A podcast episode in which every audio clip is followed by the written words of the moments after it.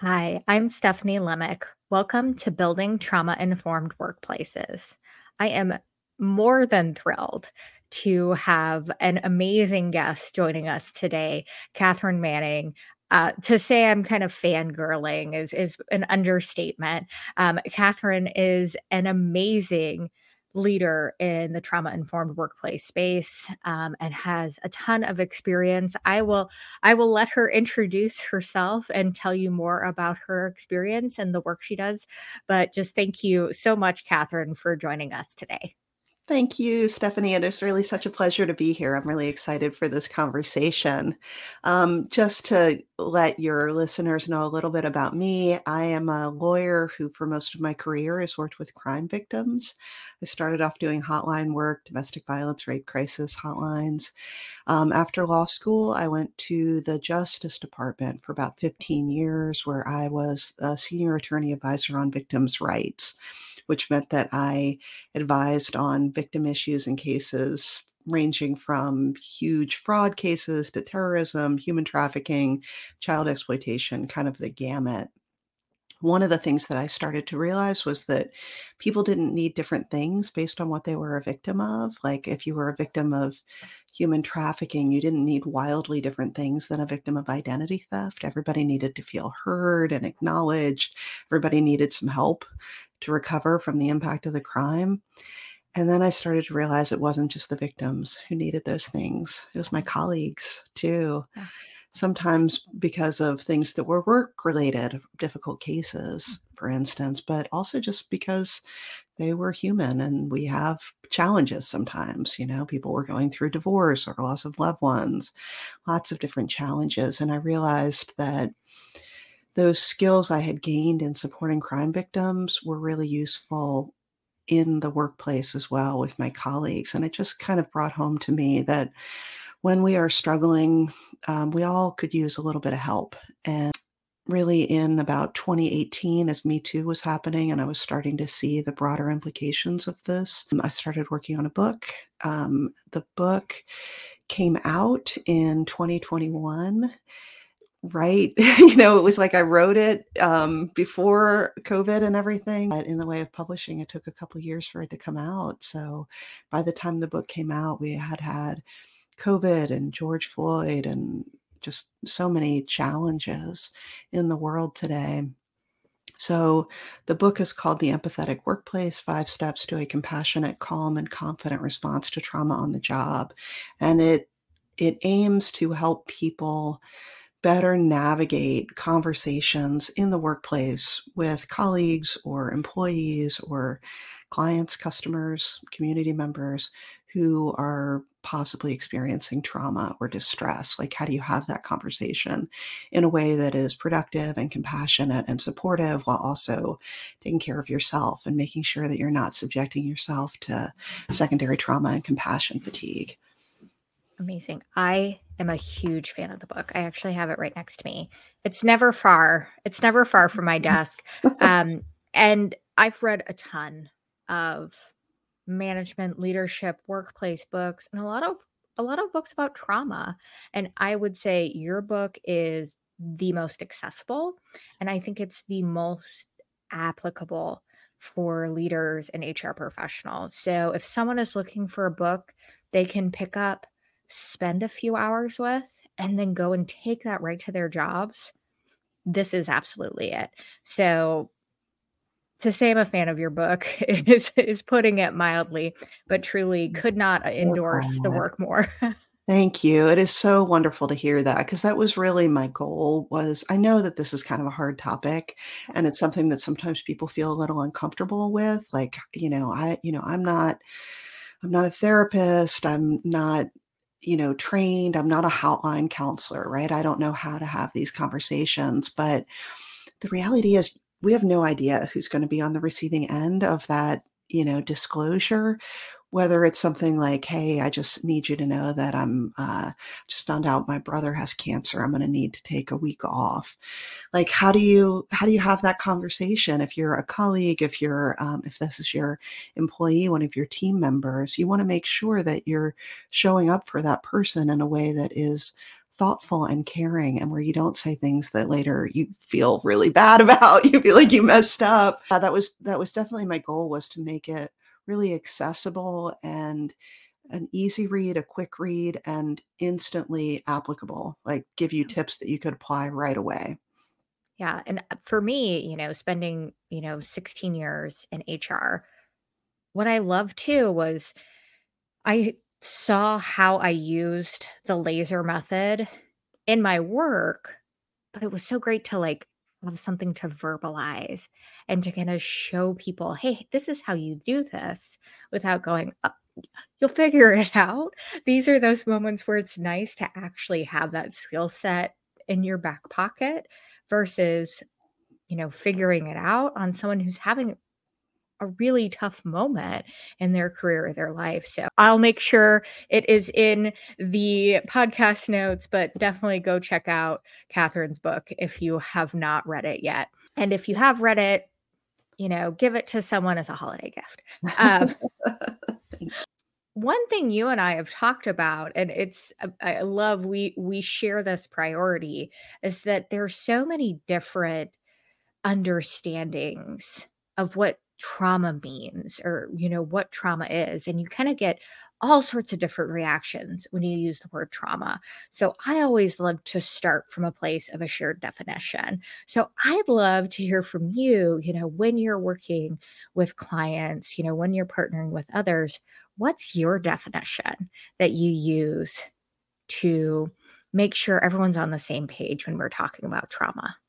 It's so true, isn't it? People all have very different um, expectations in their mind about what counts as trauma. There are some people who basically it's you're if you're not a sexual assault survivor or a combat veteran, like you have not experienced trauma. Um, I use a definition in my work that is again very practical. Um, try to make it easy to remember. Um, and it is kind of a slimmed down version of the SAMHSA definition, the Substance Abuse and Mental Health Services Association definition.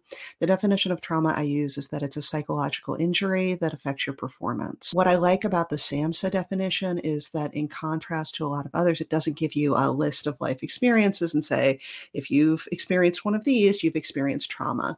Because the reality is, we're all very different in our reactions to similar similar or even the exact same event. So I don't want to come in with an expectation of, oh, I know what you've gone through, therefore I know what you need. Or um, what you don't need, you know, it, like, oh, this shouldn't count as trauma. Instead, let's just focus on the person in front of us and see if they need help. And if they do, let's get them some help. And that's really the second half of it that affects performance because we're talking about workplaces here. And so, we don't need to be going into our colleagues' offices and quizzing them about their childhood experiences. It's just, is there something going on that is keeping you from being able to perform at the levels that you need and want to? And if so, let's get you some help. I love that definition because I think it hits on so much. I sometimes say, you know, traumatic experiences are like snowflakes, like each one is different and folks have different reactions to the same event. Um, I mean, I hate using this as an example, but it's just such a poignant one that we're all familiar with. I mean, you look at the COVID 19 pandemic, shared experience, shared traumatic event, and we all had such wildly different experiences in the same thing. So, to me, that's sometimes how I like to frame it as well. And your definition hits on something that is like a hot button of mine, too. And it's that we don't need to know the details of someone's traumatic experience. We don't need to go, you know, hey, you owe me your story so I can work with you better. I think that it can be sometimes very disempowering for someone to feel forced into sharing their traumatic experiences. It should always be the choice of that survivor how, when, where, how much they want to share and with who. So I'm always really focused, you know, when I'm talking with leaders or talking about workplace and trauma, trauma informed workplaces aren't about diagnosing trauma. They're not about treating trauma. They're about providing that support to aid in performance. So I love, love that approach. I love that definition. Yeah. Oh my gosh. I completely agree with you, Stephanie. It's so important that we allow people choice and autonomy in sharing. If, um, you know, one of the things I think that is so hard when we're going through a difficult time in our lives is it feels like things are out of our control um, that loss of control. In my work with crime victims, I saw that again and again that that loss of control was a big contributing factor to how difficult that experience was. You know, I I was doing everything right, and yet I was victimized in this way. It was really difficult, and it makes us feel out of control of our lives. And so, one of the things I think is so important um, in working with people in trauma is trying to give them back as much autonomy as possible. Like we are not going to act upon you. We're not going to force you to do things. We are going to give you options and allow you to decide what is the right path for you. And so in terms of, you know, these conversations and the laser technique, which I'm sure we'll get into in a second, um, it's not like you your responsibility to get somebody's story from them. It is, I am here and I'm willing to listen if you want to share. And it, uh, the extent, how you share it, all of that is completely up to you. It's just letting people know that they are permitted if they want to. Well, let's let's talk more about the book. Let's talk about the empathetic workplace. You know, how how did you land on this concept and you know what inspired you to write the book?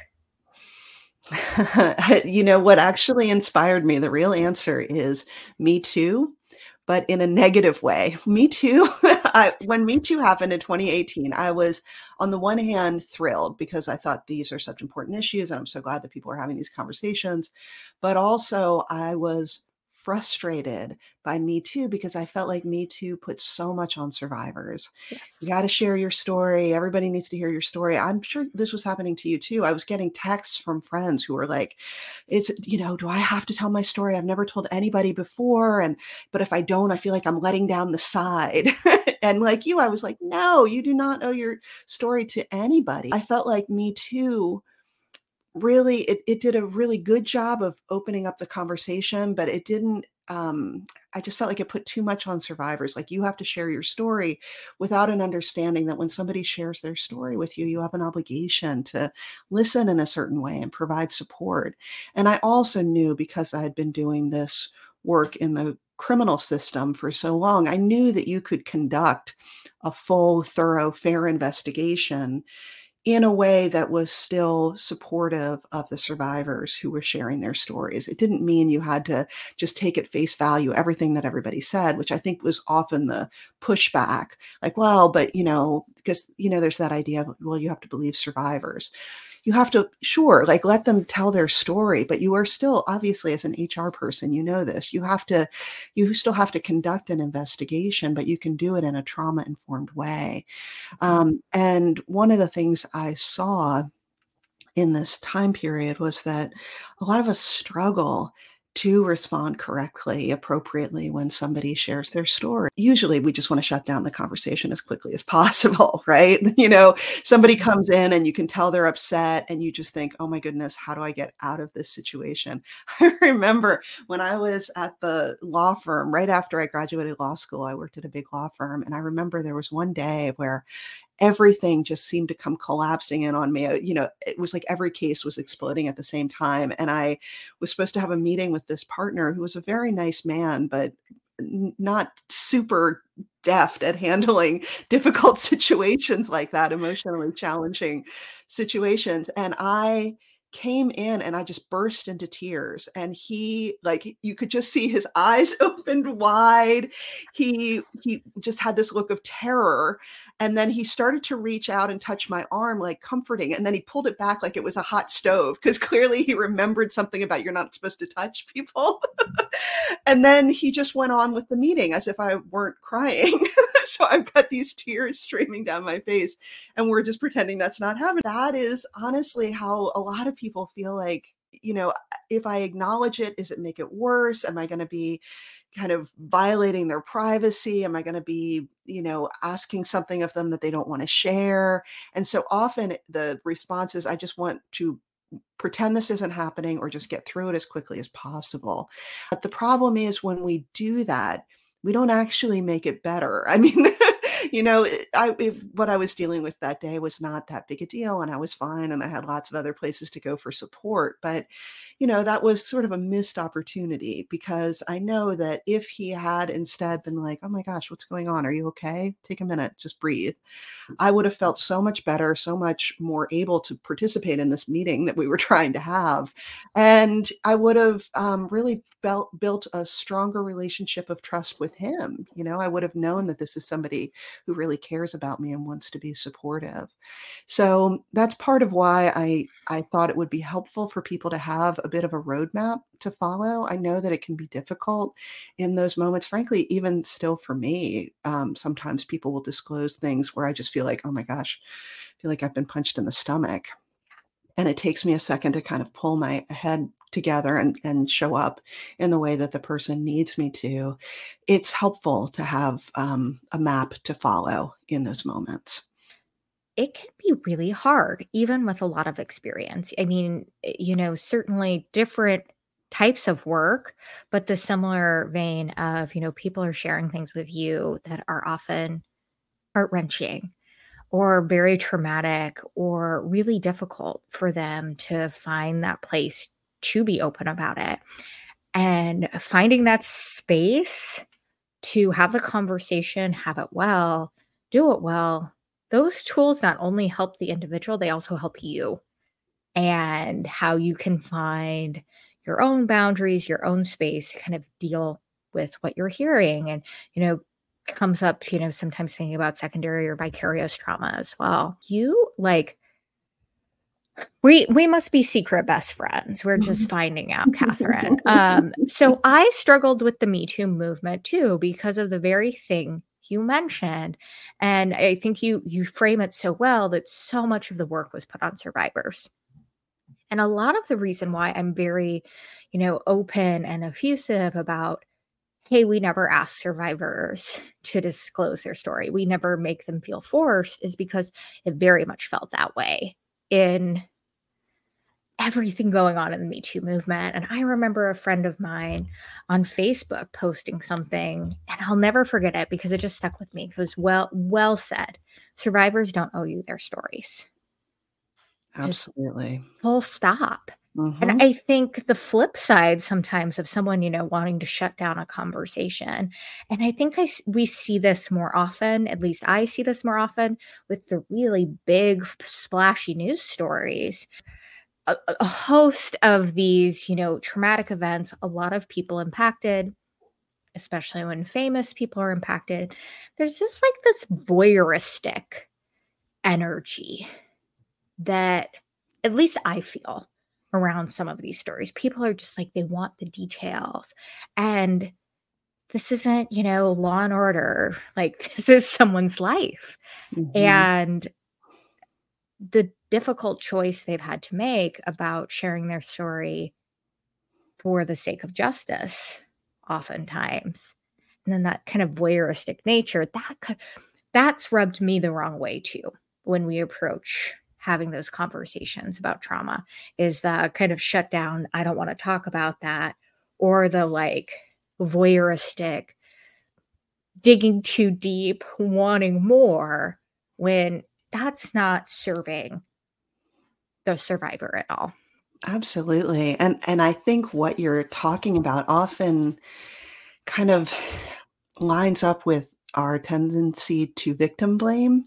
Mm-hmm. You know, I think part of why people want the details is they want to understand what happened to you, um, what were all of the steps that you took as part of that and therefore can i keep myself safe i think that's part of it is you know well if i understand oh well you were out pretty late i would not have gone out that late that's how i can keep myself safe and know that i won't have what happened to you happen to me i think that's kind of part of the game that we're playing in our heads when we want those details is we're looking for ways to differentiate our behavior from yours so that we can prove that we are safe from what befell, you know, the survivor, but it's such a dangerous and it's a false um, expectation, right? Like obviously. Yeah. You can't keep your sa- yourself safe by avoiding what the person did because none of us are ever safe. I mean, I wish I could say that we were, but the reality is horrible things happen all the time to really, really good, you know, people who deserve only good things. The the the um, negative thing that has impacted this person is not their fault. Your desire to find their action that led to it is communicating that it is their fault and is actually incredibly damaging. So that's another reason I think um, a lot of survivors are loath to share their stories is because they know that it leads to that like oh yeah now i see where you messed up and why you know that happened to you. I'm to go back and, and talk a little bit more about, you know, the center centerpiece, I'll call it, of the empathetic workplace. You go into great detail eh, about the laser method, which I think is phenomenal. And again, I think helps really make this book something that can be very directly applied to someone's day to day, directly to someone's work. I'd love to hear from you kind of you know how you came up with the laser method um, and maybe if you'd like to share just like a quick overview of what the laser method is as well. Absolutely. You know i owe such a debt to all of the victim advocates that i worked with for so many years at the justice department. These were incredible men and women who show up every day for people in some of the worst moments of their lives and they do it again and again and again with really inspiring levels of energy and patience and commitment. And it was them, all of them, who taught me how to do this better. And I think partly because it's something that I learned, that's part of why I feel like I am able to explain it. For them, it's, I think, so intuitive that you know they don't even recognize that they're doing something. It's just this is what you know what happens next. And it's like well no it doesn't always happen next. You are being very deliberate about the ways that you are approaching this person to make them feel more comfortable to acknowledge what they've shared with you.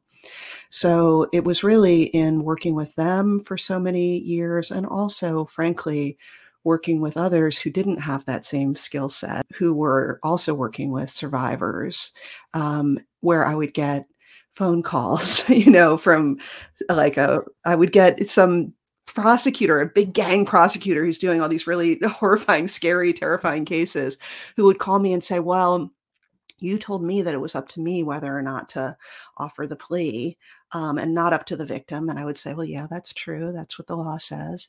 Um, well, now the victim is really mad. And I would say, yeah, well, I can understand that.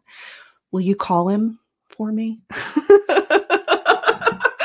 say no i can't call him for you but i can help you you know prepare for how to have that conversation you know, people are sometimes going to be really mad or really upset. And my goodness, lots of people have really good reasons for being very, very angry, very sad. Um, I don't, I'm, my job here is not to solve all of the problems for you. It's to make it okay for you to talk, to share what you want to share with me. And so that's really what led to the laser technique. It was that plus seeing um, some of the responses to me too that were disappointing. So, the laser technique, very quickly, it's just these are five things that you should aim to do in a conversation uh, with somebody at work who is coming to you for support. Step one is listen. Um, and this is active listening. So we're not just sitting there quietly. We're trying to show the person that it's okay to talk. So we nod, we encourage them to go on. You can ask open ended questions. Often, what people will do when they have something heavy that they need to share is, or that they want to share, they'll share a little bit of it and then they'll pause and see, does this person actually want to hear what I'm saying. And that gives you an opportunity. If you want to shut down the conversation, you can do it right then. If instead you ask a question, that is inviting them to go on. And to the point you made earlier, we're not here to give them the third degree. It's just inviting them if they want to share more.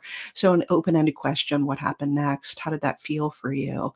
Those kinds of things show them it's okay to keep talking.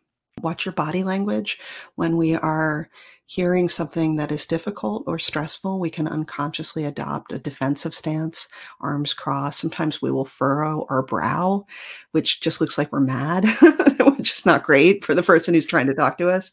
So um, watch your body language.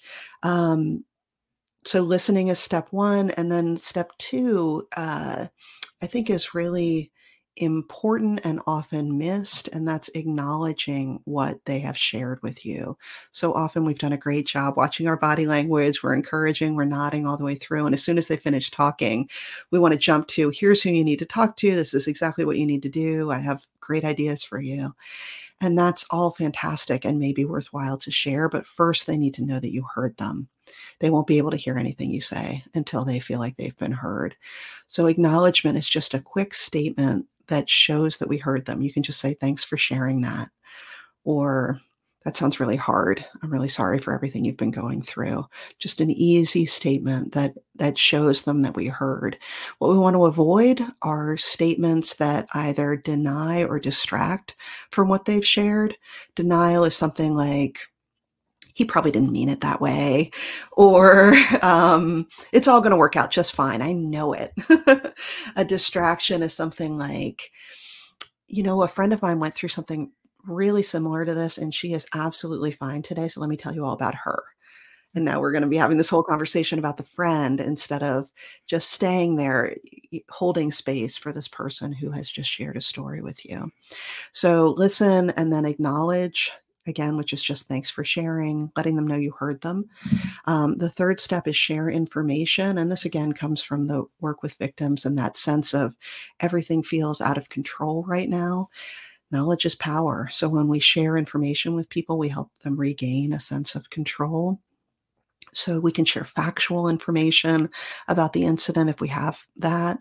If, for instance, there's an incident of workplace violence, everybody's going to want to know what happened, you know, who was hurt, who was involved, who's you know what what actions have been taken since then so so sharing accurate factual information as quickly as you can is helpful but even where you don't have any facts you can still share information you can share process information like how do you file a complaint?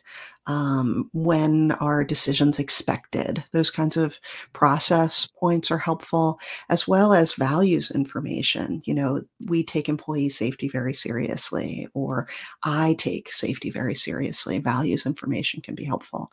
Um, and I guess a final point on that is don't try to avoid making a statement because you feel like you don't have anything helpful to share. When you don't share information, people just make up their own stories. They gossip, they fret. Um, and it is much more helpful to go out with a statement saying, We don't know all of the information yet, and we will share it as soon as we have it. Um, better to do that than to just try to avoid it until you feel like you have something substantive to say. The fourth step is empower, and this is about getting the person to resources that they want and are will find helpful. Um, it's also about boundary setting. A lot of us are fixers. We want to make it better when we see somebody who's in pain. Um, remember that your job is not to fix it; it is to empower them to get to the the right solution for them. So you may think, oh my gosh, this person really needs therapy. Not up to you. And this might not be the right time for them to go to therapy. So don't jump in with your solutions. A great place to start is how can I help? Or what do you need right now? And then listen. And if they say, gosh, you know, I, I wish I could talk to somebody, then great. Maybe you can refer them to um, mental health resources that you have at your organization. Maybe what they want is safety planning. So refer them to security personnel. I hope everybody listening is aware of 988, which is our national mental health crisis and suicide prevention line. And I, I also hope people are aware of 211, which is available in most metropolitan areas in the US and connects you to an operator who can refer you to local resources. So maybe what somebody needs is something you're not super well versed in, like elder care or addiction support. Um, you can tell them if you call 211, they can probably connect you to some local help. So we've done listen, acknowledge, share, empower. Last step is return, which is both literally a return to the person to check in on them later, let them know that you're still um, a source of support for them. And also, importantly, it's a return to ourselves because it can take a toll on us supporting others. So we have to recognize that we also need support. So, are we engaging in self care? Are we taking care of ourselves? Are we leaning on others when we need support? Return as a reminder that uh, we need to be taking care of ourselves as much as we're taking care of others. One thing that really stood out to me when I was reading is there's there can be so much weight you put on yourself when you are an HR professional or a leader and you're working through a conversation. Maybe it's an investigation, maybe it's just a challenging conversation to know everything and to have all of the answers right at your fingertips. And I think so many of us, and I'll include myself in this, make the misstep of waiting until we have all the information to provide information, to provide transparency. And I love the simple hey, let people know that you're working to get more information and that you'll provide an update. That's better than kind of let people ruminate on what you're not telling them. And I love the 211 tool because I can think of so many times in my career where someone needed specific help. They were coming to me. I was that safe person in the workplace to provide them with assistance. And it was something I didn't have all the answers for. But 211, to your point, can provide those local resources, can kind of help connect the dots more quickly. So you're not, you know, scrambling to find something or providing unhelpful answers. It's this tool that kind of can quickly direct something and and help the person feel supported without you having to know everything of course none of us know everything and actually to that point stephanie if people are interested i have a a one pager that just lists a, a, variety of different hotlines. Um, like, where would you go to report child abuse? Um, what if somebody is um, looking for support around LGBTQ issues? Mm-hmm. Has all these different numbers, and I can send you the link to that to put in the show notes. Um, or if people go to my website, which is um, blackbird-dc.com. It's available there too. Um, okay. It's just something that I think is handy to have around because, as you said, like we don't we we can't know everything, um, but to have a little cheat sheet can be helpful. That's awesome. Thank you. Yeah, we'll definitely include that link in the show notes for sure. Awesome. Well, before we switch to another topic, you know, is there anything else that you wanted to share, you know, about the book, about a more empathetic workplace that you think is important for our listeners to know? Um, you know, I think the the thing that is my hope is that people will be less afraid of having these conversations. Um, you don't have to get it right every time uh, if you care and are um, are trying to help, that will come across. So don't worry so much that you're going to mess it up. Obviously, try to do your best. Try to show up and be authentic and sincere for the person, but don't shy away from the conversations because you're afraid of messing up. It is better to have the conversation and flub it than to not say anything at all to somebody who is struggling. The other topic I know we wanted to talk about today is something I am just fascinated by. And it is newer concept, at least for me, but I think it is something that comes up so much when we think about, you know, trauma informed workplaces, workplace engagement, how organizations can get things really wrong um, when it comes to relationships, both with their employees, but also their customers in the community. And that's the concept of institutional betrayal.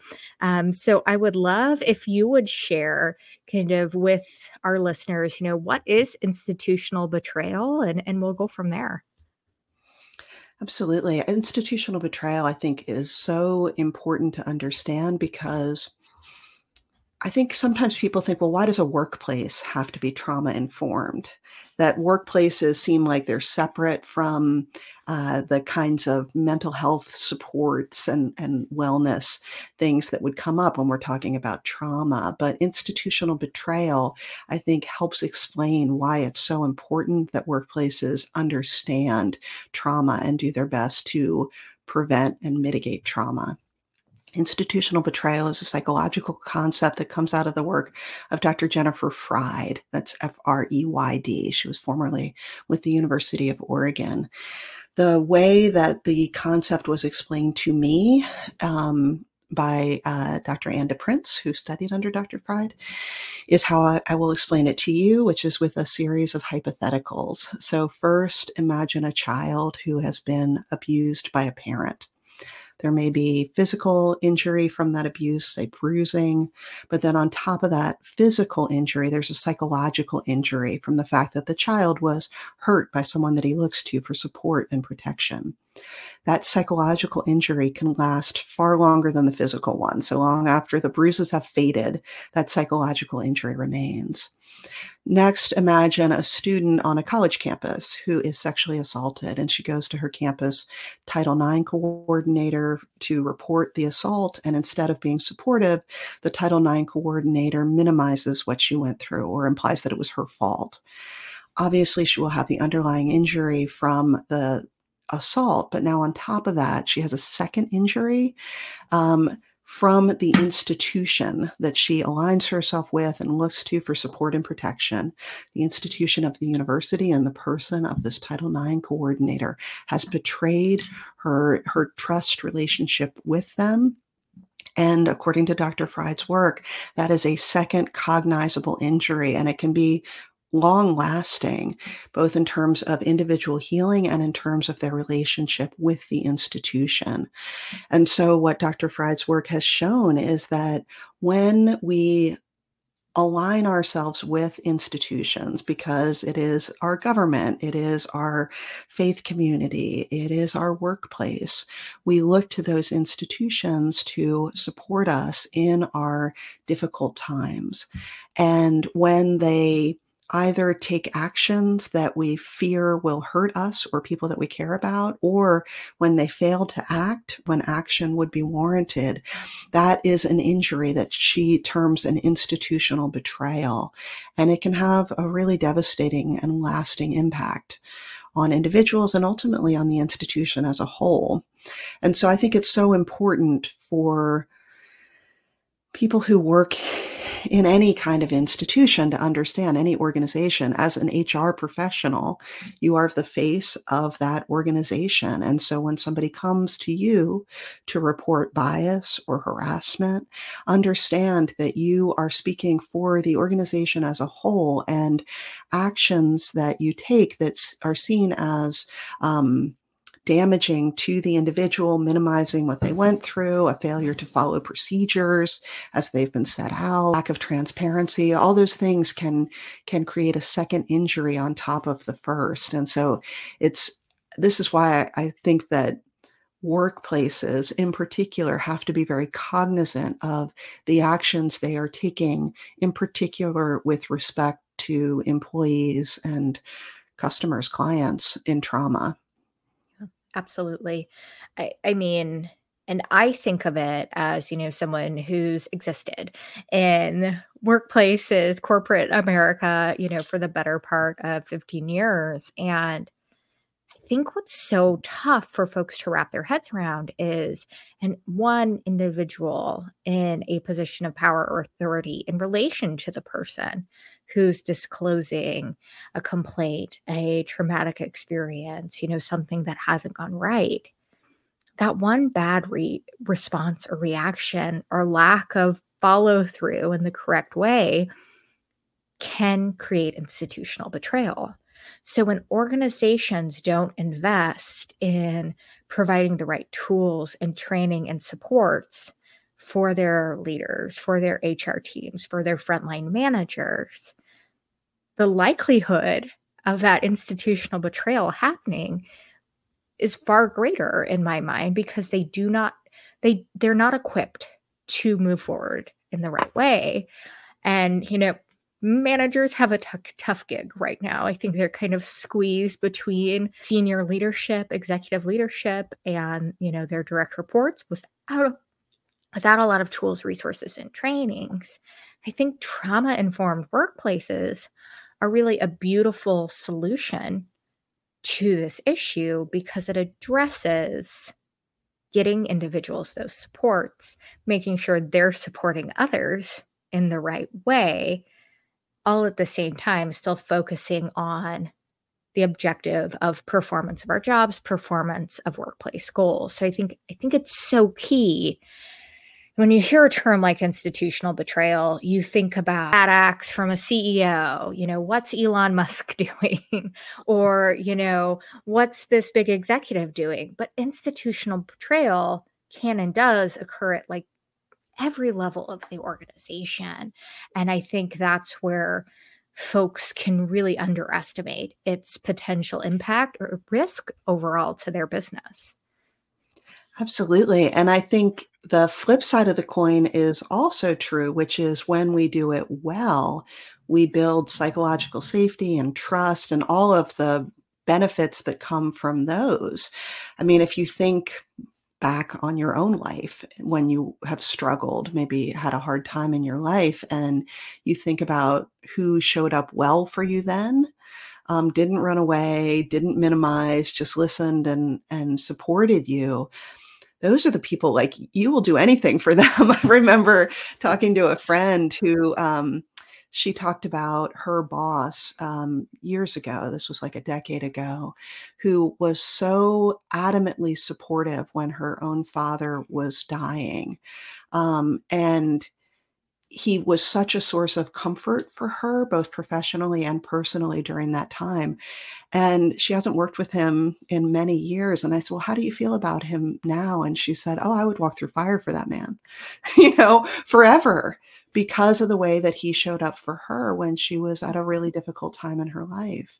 And so, as a manager or an HR professional, really anybody in an organization, um, you don't have to you don't have to become their therapist. You don't have to kind of solve their problem. Just being willing to sit with them, listen, provide support, and try to help them get what they need and want in that moment. It's um, incredibly powerful and transformative, both on the individual healing level and also on your relationship of trust with them. And then ultimately, finally, on your organization's success. And I mean, as you're describing that, I'm thinking personally of leaders I would still walk through fire for and exactly mm-hmm. what you're talking about. Those are the people who, you know, always showed up for me, supported and cared about me, told me hard truths. Um, and again, I would still, I would, you know, jump into combat for them. And it's so interesting. A common complaint I hear, I've heard my whole career, is how employees aren't loyal anymore and how people, you know, job hop and go to different organizations.